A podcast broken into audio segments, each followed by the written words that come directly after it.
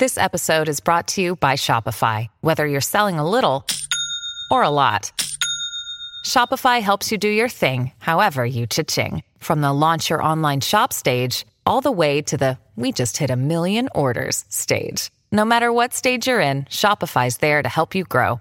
Sign up for a $1 per month trial period at shopify.com slash special offer, all lowercase. That's shopify.com slash special offer. Good evening and thanks for joining us. Police investigating a terrifying home invasion. Two armed men tying up three Abbotsford residents. It happened early yesterday morning with a child sleeping nearby as the suspects ransacked the house. Grace Ke is live in that neighborhood tonight, and Grace, police say at this point this does not appear to be gang related.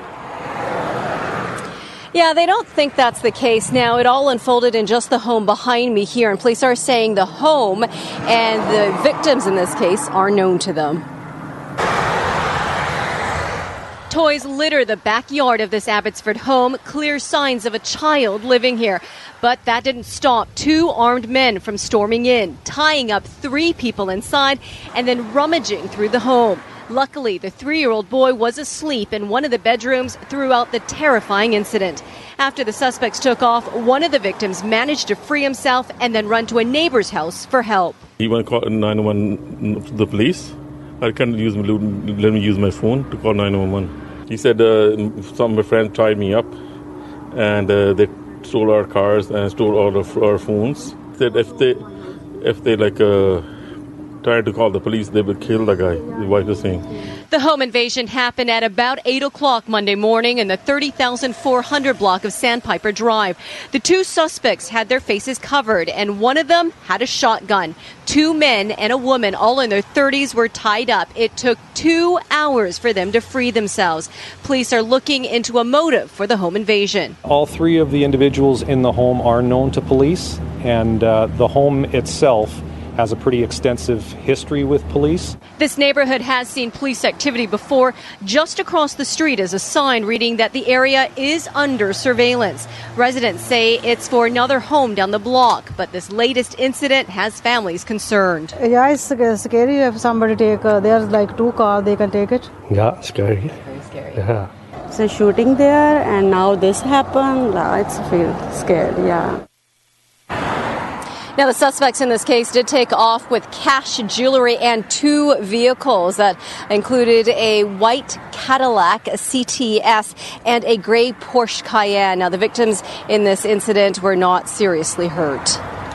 Grace Ke in Abbotsford. Thanks, Grace. A West Kelowna woman also in shock tonight after having to fight off an intruder in her own home. And there's a woman in my dog's face with her naked woman with her arms out, screaming as loud as she can. Breaks down the door and her head is poking through into my house with me and my two kids. And off. It happened on Sunday. The attacker, allegedly a migrant worker from a nearby orchard. Moments before the suspect got in and the homeowner, Danielle Ball, confronted her, Danielle managed to lock her two children in another room for safety. I grab her by the top of the head. We're wrestling. I throw her down uh, somehow on the ground and tell my dog to start attacking her. She starts walking a few more steps, turns back to me, and says, Wow, you're really strong. to me, that was, I mean, I say that because, like, in that moment, it was on, like, she had moments where she was lucid, like, she knew what was happening. Well, the woman ended up barricading herself in a shed on Ball's property. RCMP eventually broke down the door and arrested her. While the motive for the attack is unknown, those from the farm where the suspect was working say they believe it may be connected to disturbing news she received about her brother from her home country of Brazil. In Richmond, police are investigating an early morning shooting in an upscale neighborhood that shocked area residents and sent one man to hospital in serious condition. Rumina Daya has the details on this one. And Rumina, you happen to speak with the victim's father. I did just a few hours ago, Chris. He is still shaken up tonight. His son is still in hospital, and he's telling us that he has no idea why gunmen showed up at the house. And you heard two gunshots. Yeah, two. Holly Choi getting ready to leave for university when she heard gunshots around the corner from her home. I heard the first gunshot, and just heard a bit of arguing, and then I heard the second gunshot. The violence erupted just before 6 a.m. Richmond RCMP say one victim was taken to hospital with serious injuries. Shot here? I'm not even surprised. My parents, they go for walks a lot, like every day, and they always see like police cars like around here. It's not the first time. That's all I can say. RCMP not commenting on whether the shooting was targeted. Can we speak to you about why shots were fired here? We're with Global Television. I don't know because uh, I've gone through a heart disease. I want to get some rest, please. The man at the window later told us it was his son who was shot. The suspects forced the door open. He said he had no idea why his son would be targeted. I don't care what the st- statistics say. The, the fact is that we're getting more exposure to this all the time. Surrey, Abbotsford, Chilliwack, Vancouver, now Richmond. Communities growing increasingly frustrated with the number of shootings in very public places. An innocent woman grazed with a bullet just last month in Surrey. I don't know if they have the resources to deal with that. There's a multi-pronged approach that's going to be that, that's needed, and we're committed to doing that. Tough talk from the new public safety minister, who's promising more resources for police and communities. Residents just hoping the government follows through. Scary for sure. You could have been hit. I could have, because I was just you know, right there. so it was really close by. No arrests in this case. RCMP haven't released any information regarding suspects. The only details we have are from witnesses who say that there was a black vehicle that was speeding away from the scene and it was going down Goldstream. That's all we know at this point, Chris. All right, Rumina, thank you. Police in Surrey investigating another shooting in that city. This one happened in the 7000 block of 180th Street, the Clayton Heights neighborhood. Shots were fired at a townhouse and a vehicle. Thankfully, no one was hit. This is the second such drive-by shooting in this neighborhood within just a few days. Fire crews targeting some hot spots today, hours after a fire broke out at a warehouse on Annacis Island. Part of the Ideal Welders complex went up in flames late yesterday afternoon. Investigators looking into what sparked the fire, but witnesses say the building was being renovated. I love this company. It's a really great place. We pride ourselves on like being safe, like as much as we can, right? But this just sucks. I don't know what I'm going to be doing. We're offensive for the first part of the fire and uh, thought they were getting the upper hand, but uh, there's a lot of void spaces, a lot of different add-ons to the building. Very tough, stubborn fire to fight. No workers were in the building when the fire broke out, and there are no injuries to civilians or to firefighters. Premier John Horgan apologizing today for comments made when his government fired former Liberal leader Gordon Wilson last week from his LNG post. At the time, Horgan claimed Wilson had done very little work as the province's LNG advocate to justify his six figure salary. But a paper trail of Wilson's efforts has since surfaced, and now everyone is offering a mea culpa. Keith Baldrey reports. Well, there's ample commentary in uh, on both Twitter and Facebook that have been extremely defamatory. Gordon Wilson says his reputation has been harmed by the new NDP government, which last week claimed he didn't do any actual work in his four-year term as the province's LNG advocate.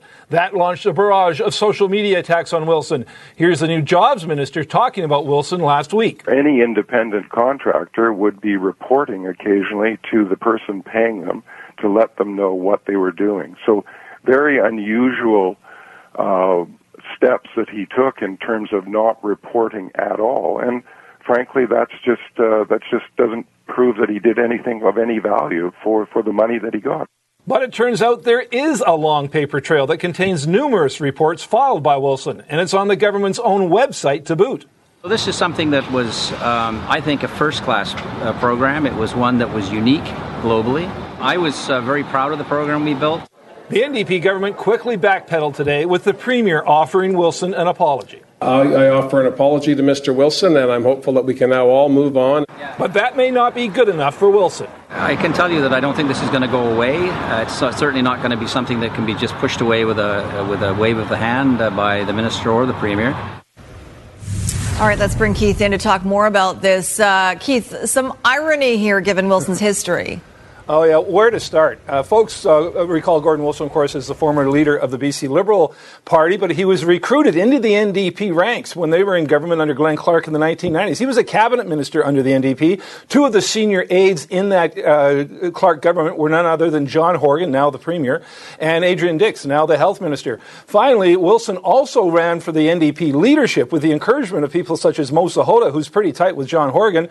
And uh, in, in 2000, that was overseen and presided over by the party president, none other than, I can't make this up, Bruce Ralston, the very same guy who's made those quotes in that story that Gordon Wilson is so upset about.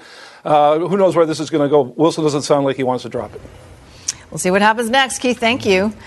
And one more note Premier Horgan acting on a key campaign promise today, scrapping tuition fees for adult basic education and English language training programs across the province. Horgan says enrollment in the programs dropped nearly 35% when the previous Liberal government brought in tuition fees in 2015.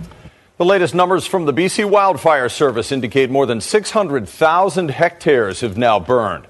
Here's a look at how the fire has grown since we first showed this map back in July 12th when just 45,000 hectares were impacted. Then by July 19th, more than 350,000 hectares had been burned. Now take a look. It's the equivalent of 604,000 hectares lost to the fires, an area that would cover the lower mainland from Vancouver to almost Hope and the southern tip of Vancouver Island.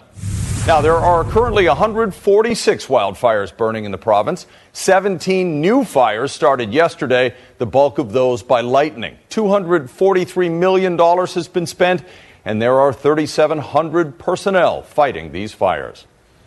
And crews working all night to ensure a fast moving wildfire on Anarchist Mountain just east of Osoyoos Lake was brought under control. Luckily, no structures were damaged, but as Shelby Thom reports, the flames did come dangerously close. A ring of fire. This was the scene of a 10 hectare grass fire that ignited on Anarchist Mountain just east of Osoyoos around 10:30 Monday night. Some area residents who I spoke to say they were sleeping when a passerby alerted them to a fire creeping down the hillside behind their home. You can see here just how close it got to vineyards and structures at the bottom of this hillside. It was fully engulfed, the whole hillside, and it was it was um, candling in the trees. Brenda DeRoche manages this vineyard and rushed to turn on the irrigation system. So that everything was wet in the area. And I know the vineyard above us is owned by Mission Hills, and they came and did the same thing. Firefighters used bladder bags to access water. Used the whole night about 20,000 gallon of water. Scrambling to extinguish the blaze in the dead of night. Do you see the terrain over there? It's pretty steep and it was dark, so that was the biggest challenge. The Anarchist Mountain Fire Department, supported by ground crews from Osoyoos and the BC Wildfire Service. At night we can't fly, so no aircraft, no helicopters, so just working this fire with ground crews. Ground crews worked through the night and managed to save homes and vineyards. A sleepless night for firefighters and residents but very scary when you look up and your whole hillside is on fire. the cause, a bit of a mystery. The heart of the fire was in a remote location off Highway 3, and there was no lightning in the area. We have no clue at the moment. Shelby Thom, Global News, near Osoyoos. And a firebug in Nanaimo has been caught on video surveillance. RCMP investigating two grass fires this month, both believed to be deliberately set. The first happened August 2nd, the second just a few days later, August 7th, both in the same small park near the university. And in at least one of the incidents, a suspect was caught on video surveillance. When I was checking my cameras, I have cameras around the house, we saw an actual person that is starting the fire. Oh, okay. And I gave it to the police. We really need the public's help on this one. Is uh, hopefully they would see somebody in the area, maybe leaving in a car or bike, whatever, leaving on foot, running from the area. We need that information. We've got to stop this person. The chances of having damage, the fire picking up and spreading to adjacent buildings was extremely high. It's believed the suspect is the same in both cases, described as a white male about six feet tall with short dark hair, 18 to 22 years old, with a white backpack over his shoulder. They will be met with fire and fury like the world has never seen. An unprecedented threat from President Trump directed at North Korea, coming up on the News Hour. And the search for a runner who shoved a woman into the path of a bus. How the driver's quick thinking probably saved her life. But first, one man's attempt to buy his dream car didn't go quite as planned, and it's a warning to all of us. Uh, he even gave the dealership a thousand dollar deposit, only be only to be told they gave it to someone else. Andrew, our Consumer Matters reporter, is here now with more on the story. Unbelievable. It is unbelievable. I mean, why put down a deposit? Right. Thanks, you too. When putting down a deposit for a vehicle, you would expect the dealer to hold the vehicle for you until the sale is complete. But one Vancouver consumer found out recently that's not always the case. If I was a cartoon, I would have had steam coming out my ears. Tyson Kidd is still trying to understand how his dream vehicle slipped away. Back in July, Tyson, to his delight, found this used Range Rover online. It was pretty rare to, to find the year, to find the, uh, the, the price that they had listed it at. So after contacting the dealership that was selling the vehicle, Tyson walked into Southside Nissan in Vancouver for a test drive. So when I went and saw it, test drove it, fell in love with it instantly. There was one slight mechanical issue, however vibration from the steering wheel when the vehicle reached speeds of 80 kilometers an hour. But Tyson says the salesperson at the dealership assured him the car would be sent to its original manufacturer, Land Rover's service department, to address the issue. With financing approved and paperwork signed, Tyson put down a $1,000 deposit while the vehicle got inspected. I believed that the deposit was to hold that vehicle for me until the inspection went through and, you know, we deemed it safe to, to hit the road and to drive off the lot. But days later, Tyson says he received a shocking phone call from the dealership. She told me that they weren't going to be able to sell me the Range Rover because the Nissan mechanics couldn't find out what the problem was. Tyson says he told the sales manager the vehicle was supposed to be sent specifically to the Land Rover dealership for inspection. She just repeated herself. The Nissan mechanics couldn't find the problem, so they weren't going to sell it to me. Tyson was suspicious and demanded to speak to the general manager. 30 minutes later, he got another phone call from the dealership saying, The vehicle is sold and it's no longer here. Period. That's it. And what are you thinking? That's impossible. How is that possible? I have a deposit down. I've signed the paperwork. The financing is gone. Tyson says the dealership apologized and returned his $1,000 deposit. Still, Tyson says it's poor customer service. The Vehicle Sales Authority of BC, which investigates consumer complaints, agrees. But given the laws in BC, does not have the jurisdiction to take action. Consumers in British Columbia have a lot of protections under the consumer protection laws, um, but deposits is not one of them. And uh, so in this situation, the uh, consumer is really left to uh, the courts um, to uh, try to get any kind of satisfaction. The principle is that they sold this vehicle out from under a potential customer without even asking, alerting, anything like that. And I think that's just really poor, poor customer service. And we did reach out to Southside Nissan Vancouver. The general manager told us due to company policy, he could not comment and refused to answer any of our questions. As for Tyson Kidd, he says he's not interested in financial compensation. He just wants help finding a similar vehicle. And if you have a consumer issue for me, you can reach me. There's my email address at consumermatters at globalnews.ca. Well, we now know who walks away with top honors at the Honda Celebration of Light. And the winner is.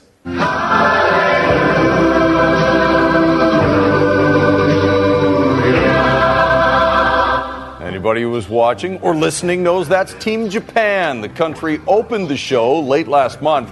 Crowds described it as one of the best they'd seen. More than a million spectators packed the beaches over the three nights of this family friendly event. Well judged, I'm told, by all accounts. So, Thank you, Chris. Well, amphibians have the right of way in Whistler right now. Tiny toads, thousands of them, are migrating across trails. And in order to get them to the other side safely, roads must be closed and restrictions put in place. But as Ted Chernecki explains, not everyone is heeding the warnings. As the world's great migration events go, be it the thousands of great caribou that travel north every year, or the 100 million monarch butterflies that move from Canada to Mexico and back, or the mighty wildebeest migration in Tanzania, the Whistler toad migration is nothing like it. Yeah, tinier than I expected. Thought they'd be bigger. Yeah, looks looks pretty cute, and uh, hopefully it gets to its place. These little guys face all kinds of very real obstacles. There are no cars or bikes or little kids getting in the way of the caribou, monarchs, or wildebeest. But for the western toadlet, just getting from Lost Lake to the forest only a few meters away, that journey is as perilous as any on the planet. Going the wrong way, isn't? There's a lot less toads this year. Their survival rate is really low. There's thousands of them, but very few survive. And while there aren't many toadlets today, things could really get hopping in a few days, as they did last year, because this May in Lost Lake, 41 breeding western toad pairs, a record number, were observed, and each female can lay up to 50,000 eggs. But predicting just which route they'll take is tricky. We heard about this little migration thing, so we Yeah. thought we'd come check it out. We have two kids, so we thought they might think it's cool. They are surprisingly delicate, and even though there are signs everywhere saying not to touch them, kids will be kids. thought you were supposed to pick them up. Yeah, the oils on your skin, and if you have sunscreen or perfume on, would burn their skin. This whole black culvert system has been installed to help the toadlets. For 11 years, biologists have been studying indicator species like the western toad population because it can provide insight into the greater health of the ecosystem. All the more reason for humans to step aside. Bye-bye. Ted Chernecki, Global News. Well, with our poor air quality, some people feel the need to wear a medical mask or other barrier to prevent breathing in toxins from all the smoke. But as Kristen Robinson reports, there's no evidence the masks work. And the experts say you might even be making the situation worse. The North Shore Mountains lost in the haze as Vancouver's air quality continues to be two to three times worse than Beijing. For some, the choking smoke is too much. When I came to work and I started walking up the hill, I said, Whoa, I'm not breathing well. And I felt that it was the air quality, and I did put a mask on. Inacio Diodoro da Silva walks 10 kilometers a day and says he feels better with the mask. But health officials say don't hold your breath.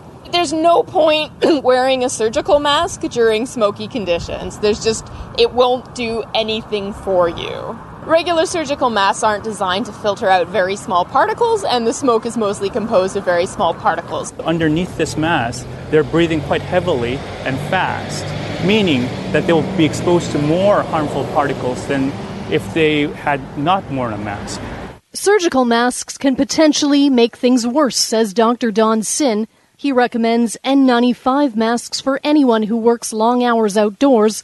If they're a good fit, they'll block 99% of harmful haze. N95 masks are the gold standard because it has a special filtering device inside the mask that weeds out not only the big particles that we can see, but even the smaller uh, particles. Some retailers seeing a spike in surgical mask sales, specifically N95s in the Fraser Valley. But this scene from Beijing has not hit Metro Vancouver yet, and most people are advised to just seek cleaner air in order to escape what's been an unprecedented summer for wildfire smoke. I have never in my life used a mask until this morning. And I'm really hoping that this will lift off and we can all breathe better. Kristen Robinson, Global News. Imagine being a firefighter having to Yeah. deal with that kind of Right stuff. in there. North Korea best not make any more threats to the United States. They will be met with fire and fury like the world has never seen. That statement, one of the harshest warnings ever from a U.S. president, a promise to make North Korea pay for any further threat to the U.S. It's a new escalation in a relationship growing increasingly hostile as North Korea quickly perfects its long range nuclear arsenal. Andrea Mitchell reports. The alarming warning tonight from a U.S. official briefed on the Defense Intelligence Agency assessment. Telling NBC News Kim Jong un has now constructed a miniature nuclear warhead small enough to fit inside one of its new long range missiles, a missile that could reach the U.S. mainland. A major line crossed. The dictator has before shown off what he claims to be a miniaturized nuclear weapon. Now he may have built one. Doesn't appear that there's an immediate threat to the homeland, but the problem is he's beginning to perfect all of the elements of the ability to deliver a nuclear device to the homeland. The speed of the regime's nuclear progress is stunning. U.S. intelligence thought it would take years to get this far. But just 11 days ago, North Korea launched a missile test that could reach all the way to Chicago. And now they may have a miniaturized weapon as well. How did U.S. intelligence miss the timing? The underestimation of the pace of this program uh, represents a real uh, blind spot as well as a danger for the United States. There are still big hurdles for North Korea crafting a warhead that can survive re entry into the atmosphere and testing its accuracy to hit a target. Ignition. Recent West Coast missile defense tests have successfully shot down a missile over the Pacific, but the system cannot be counted on to be 100% accurate. While this is just one intelligence assessment, the fear is North Korea is on track to solve the technical challenges sooner rather than later. The North Koreans, if they proceed on their nuclear program, will figure out how to miniaturize the nuclear device, which they have shown that they know how to detonate, miniaturize it, and put it on top of an ICBM. British police are appealing for witnesses to help find a jogger who pushed a woman into the path of a bus. It happened back in May, but this surveillance footage of the incident was just released today, showing a jogger in shorts and t shirt hit a pedestrian who tumbles in front of a double decker bus. Amazingly, the bus stops just before hitting her. And a bizarre crash in Russia. A small plane taxiing down a highway in Chechnya, preparing to take off, when for some reason the plane couldn't get airborne and collided with a truck. The pilot was taken to hospital for minor injuries. Legendary country music singer Glen Campbell has died.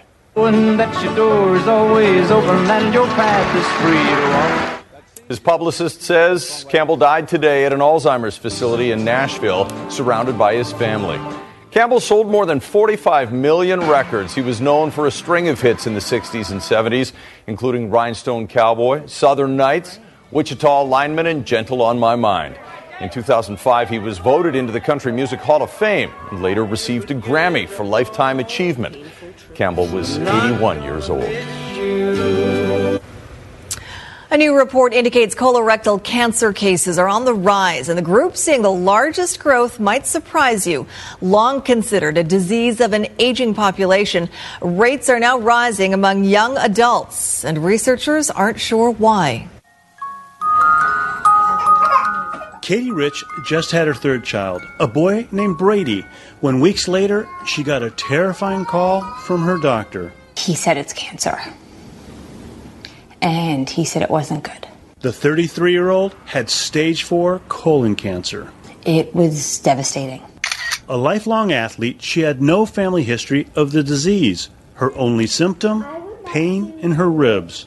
The new report shows Katie is one of a growing number of younger people getting colorectal cancer.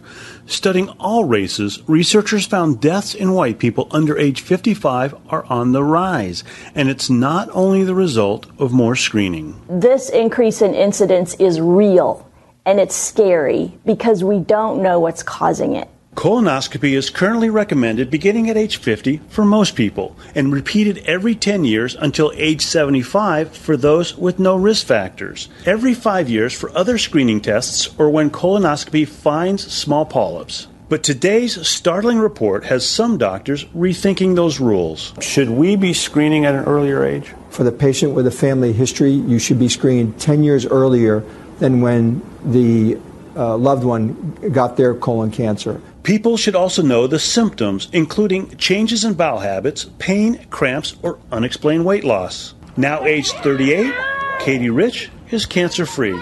And after years of grueling treatment, she and husband Will had another baby they named Hope. Dr. John Torres, NBC News, New York. Now, researchers in this country point to similar findings here in Canada. Cancer records from 1981 to 2010 show colon cancer rates were up 6.7% in the 15 to 29 age group. Last year, you guys may have saw my shot off the sky coaster, right? But this year, I'm back with something bigger and better the helicopter shot. That's Harlem Globetrotter star William Bull Bullard and we'll show you his spectacular new shot after the forecast. Worth way more than three points, I'm betting. Way beyond the arc. That's right. I think he wins the game for that one. I think he does. All right, uh, meteorologist Kristi Gordon, a familiar laugh, back after a week away from us. How's yeah. it going? Good, thanks. Good to be back. It's smoky out there. It was all week long on my vacation. Uh, you know, I tallied the numbers. I was just telling uh, Chris and Sophie 40% of the fires so far this season, human cause, which is typical, but it, it's incredible to think 40% of them we could have avoided and avoided this potentially. Now, the uh, visibility is at 19 kilometers right now, but at one point today it was only at five kilometers. The smoke is so thick, and a good uh, amount of the province really under that thick smoke from the southern interior up through the central interior and then spreading out towards the coast. So, two thirds of the province currently under an air quality advisory, and we're not expecting this to change until at least the weekend. We've got high pressure in place, and that's trapping in uh, that um, smoke as well as no wind, really. Uh, so, not much change. However, we are going to see this breakdown come the weekend, that means more cloud, cooler temperatures, but just a chance of showers. So we're hoping for more rain. We're still days away. Stay tuned, but we're not expecting a ton of rain. In the meantime, right now we have a number of lightning strikes in that southeastern corner of the province. Yesterday,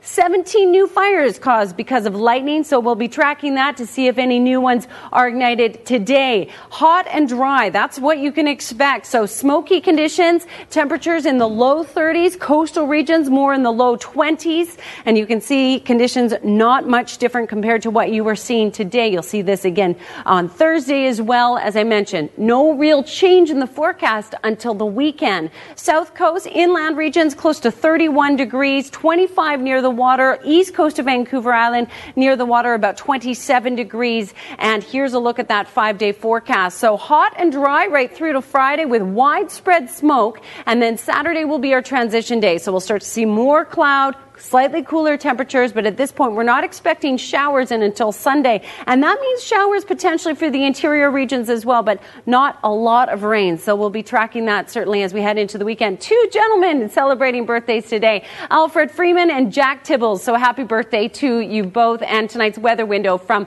a nice, clear Dawson Creek, one of the areas across the province that has not seen as much smoke. And what's interesting is this wave here. Uh, the air actually um, sort of mimics a fluid in that uh, you have two different fluids moving at different uh, speeds, and that creates a wave, just like what you see at the ocean. Cool. Wow, you saw yeah. a lot of those over the last week, didn't you? yeah, did. All right, thanks a lot. Well, so a year after making an amazing shot from the Sky Coaster in Wildwood, New Jersey, Harlem Globetrotter Bo Bullard returns for another amazing shot. This time, he's taken that shot out of a helicopter. 210 feet above the Wildwood Beach. And it's pretty mind blowing. Take a look.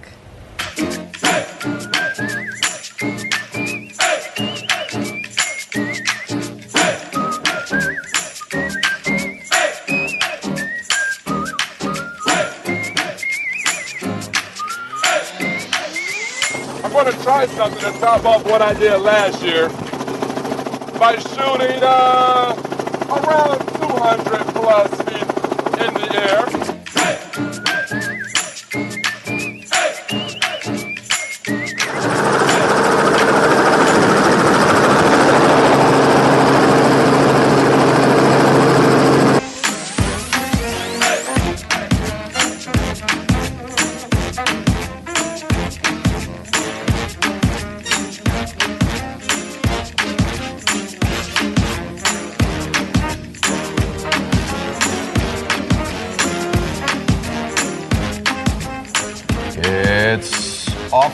Off. And I didn't hear him call it, so I'm not sure it counts. Oh, oh. you have to call it? yeah, well, you're supposed to, but we'll, How we'll give it to that? him. Horse from the helicopter, is that what you're playing? Yeah, it's pretty amazing. How many takes? How many takes does that take? Yeah. No idea. See, that's that's the secret left on the editing room floor. exactly. Uh, we we were just talking about refreshments. That's right. Refreshments Yes, that we we, were. enjoy. Refreshments. Refreshments. How about a refreshing sports cast? Yeah. Let's Will that do work? it. All right, let's do it. Pimm's? No, that's Wimbledon. Kidding. Uh, evening, everybody. It wasn't that long ago when Eugenie Bouchard was playing in the women's final at Wimbledon and was ranked as high as fourth in the world. Or was it? Sure seems that way as Bouchard has really struggled of late. Her ranking has plummeted out of the top 50, and today she made an early exit at the Rogers Cup in Toronto. She was on center court. Her world ranking is all the way down to 70th now. She was facing Donna Vekic. Bouchard had 19 unforced errors today. Vekic playing in her main draw debut at the Rogers Cup broke Bouchard six times, won 17 of 27 first point serves. She easily took the opening set against Eugenie 6 3. It was more of the same in the second. Vekic dropped some uh, aces on Eugenie back to back here. She takes out Eugenie Bouchard 6 3, 6 4. 18 year old Canadian Denis Shapovalov is a winner in Montreal. Milos Raonic will play tomorrow, as will Roger Federer. UEFA Super Cup from Macedonia, Real Madrid versus Manchester United. Cristiano Ronaldo was watching from the sidelines. Champions League winners taking on the Europa League winners. 24th minute, and it's Real Madrid striking first. Casemiro makes good on his second opportunity. He just clanged it off the iron before that. United was waiting for the offside flag, it never came up. And then Isco extends Real Madrid's lead in the 52nd. Gareth Bale, quick little tap back, two on the final. Premier League season starts this weekend. Hey, there was a special guest at Hastings Racecourse for yesterday's BC Festival of Racing. Two time Kentucky Derby winner Mario Gutierrez back to where it all started. Vancouver, of course, is home away from home. This is where it all started for Mario Gutierrez. Hastings Racecourse is also where his heart remains. Gutierrez is now 5,700 mounts into a successful racing career with over 1,000 victories, including two Kentucky Derby wins, along with a Preakness. But it was his fondness and love of Vancouver that almost ended his fairy tale ride just as it was starting up. Is still unbeaten. He has won the Kentucky Derby. I thought he was too good to ride here, and uh, uh, I had to talk him into staying in California, and he wanted to come back here. And I said, "You're too good to ride here. My loss, but it's going to be your gain." And I even uh, remember like uh, when I first moved back to Santa Anita, and like, and I wanted to come back here, and then uh, I asked Glenn, "Can I come back?" He says, "No," and. I thought well, maybe he just wants to get rid of me or something like that. But. More of a gentle nudge out of Hastings gates onto the larger racetracks of North America. Yet the bond between these two remains like father and son. It's akin to the magic one Mario has with the thoroughbreds that he races, because it was Todd who saw the special qualities in Gutierrez well before the jockey saw them in himself. Horses run for him. He can get horses to run that other people can't. He's got a great feel for a horse. He's got great hands, and not only that, he's got the patience of Job. You know, he doesn't panic. Even like in the Kentucky Derby, he doesn't move early. He's got great patience, and that makes a good rider. And horses run for him more than horses will run for some riders, and the horses run for Mario for some reason.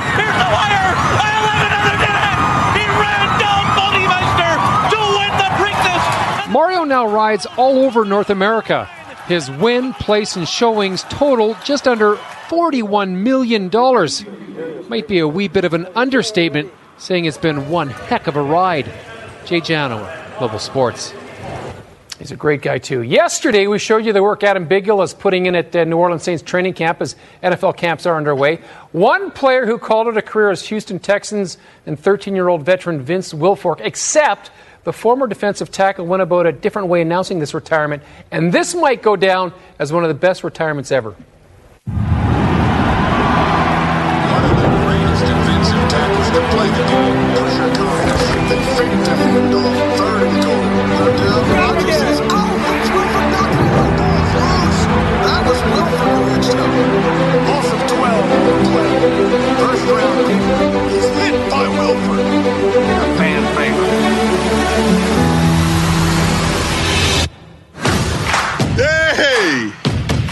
No more cleats. I'm moving on to smoke meats, fellas. Peace out. I'm out of here. Later.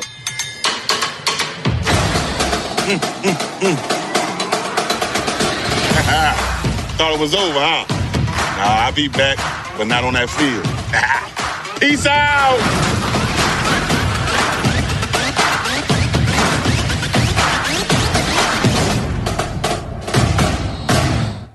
I'm thinking he's got the barbecue going for that one. Uh, Vancouver Canadians have announced Tim Raines night at Scotiabank Field, Nat Bailey, August 22nd. Of course, Tim Raines, Hall of Famer now. Oh, yeah.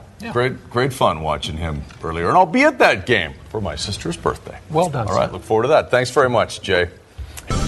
Lots of excitement around the Deadpool 2 set in downtown Vancouver today. A few dozen Vancouver police officers getting a personal thank you from Christie's ex boyfriend, the movie star Ryan Reynolds. Okay, we'll talk about that after. Vancouver born Ryan Reynolds made it a very memorable day for them and for one of the youngest Deadpool fans waiting to meet his idol. Here's Aaron McArthur. scooter. Sorry, guys. My scooter. It's your scooter. Not really. It's his scooter, but close enough. Vincent Carmichael is a huge Deadpool fan. On set for two days now to get a glimpse of the action, he's actually become a part of the action. Thank you so much. You wear this all day? Uh, yep. Um, when I'm going on, like when I go on somewhere and hear where Deadpool 2 films, I put on this costume straight up. Yesterday, Vincent was hanging around set with his mom. The crew took to him right away. Eventually, he got a chance to meet a couple of the principal actors. Just don't ask him who they are.